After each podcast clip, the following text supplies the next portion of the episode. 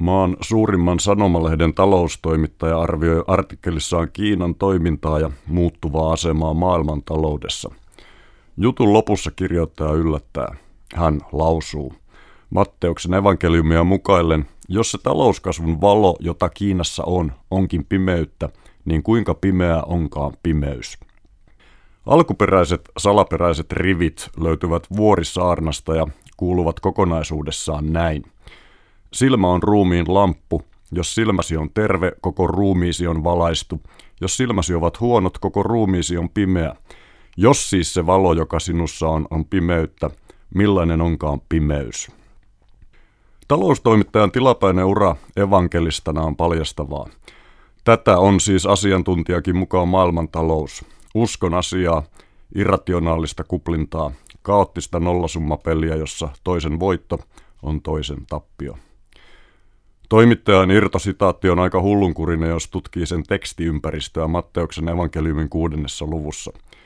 Juuri ennen mainittua valon ja pimeyden jännittävää dialektiikkaa Jeesus ohjeistaa kuulijoitaan tähän tapaan. Älkää kootko itsellenne aarteita maan päälle.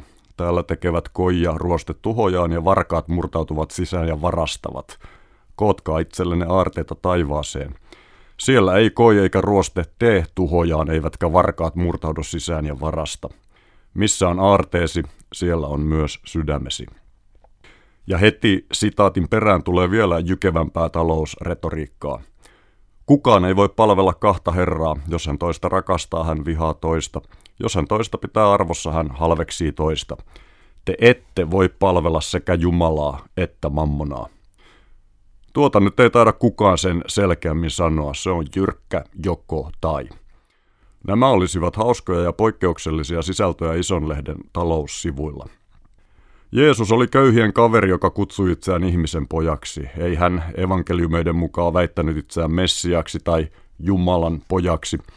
Muut hänen ympärillään käyttivät tämmöisiä ylimaallisia määreitä. Ja roomalaiset viranomaiset naulasivat ristille tittelin juutalaisten kuningas. Evankeliumeiden Jeesus on mukavan kömpelö ja vaatimaton tyyppi. Hänen ratsastamisensa aasilla Jerusalemiin on Don Quixote-tyylinen parodia kaikesta mahtipontisuudesta ja militaristisesta vapahtajapullistelusta. Hänen väkivaltaisessa pidätyksessään ja kuolemassaan ei ole sankarillisia piirteitä, vaan syvän inhimillistä empimistä, pelkoa, epävarmuutta, paniikkia ja tuskaa. Kukapa ei liikuttuisi puutyöläisestä, joka sanoo – minä ylistän sinua, Isä, taivaan ja maan Herra, siitä, että olet salannut tämän viiselta ja oppineelta, mutta ilmoittanut sen lapsenmielisille. Näin sinä, Isä, olet hyväksi nähnyt. Ja lapsenmielisistä puheen ollen, opetuslapset ovat kyllä melkoinen joukko tomppeleita, jotka eivät tunnu tajuavan yksinkertaisintakaan vertausta tai vihjettä. Ja kuten tutkija Terry Eagleton toteaa, Simon Pietarin johtava asema apostolien keskuudessa ei ainakaan perustu hänen intellektiinsä. Jeesuksella ei ollut kotia, ei omaisuutta, ei ammattia eikä virkaa.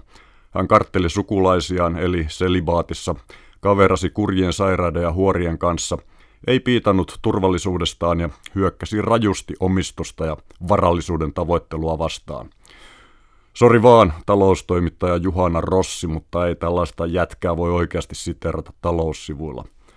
Mutta radiossa kyllä voi ja nyt me teemme sen globalisaation kunniaksi markkinatalouden omalla englannin kielellä. Look at the birds of the air.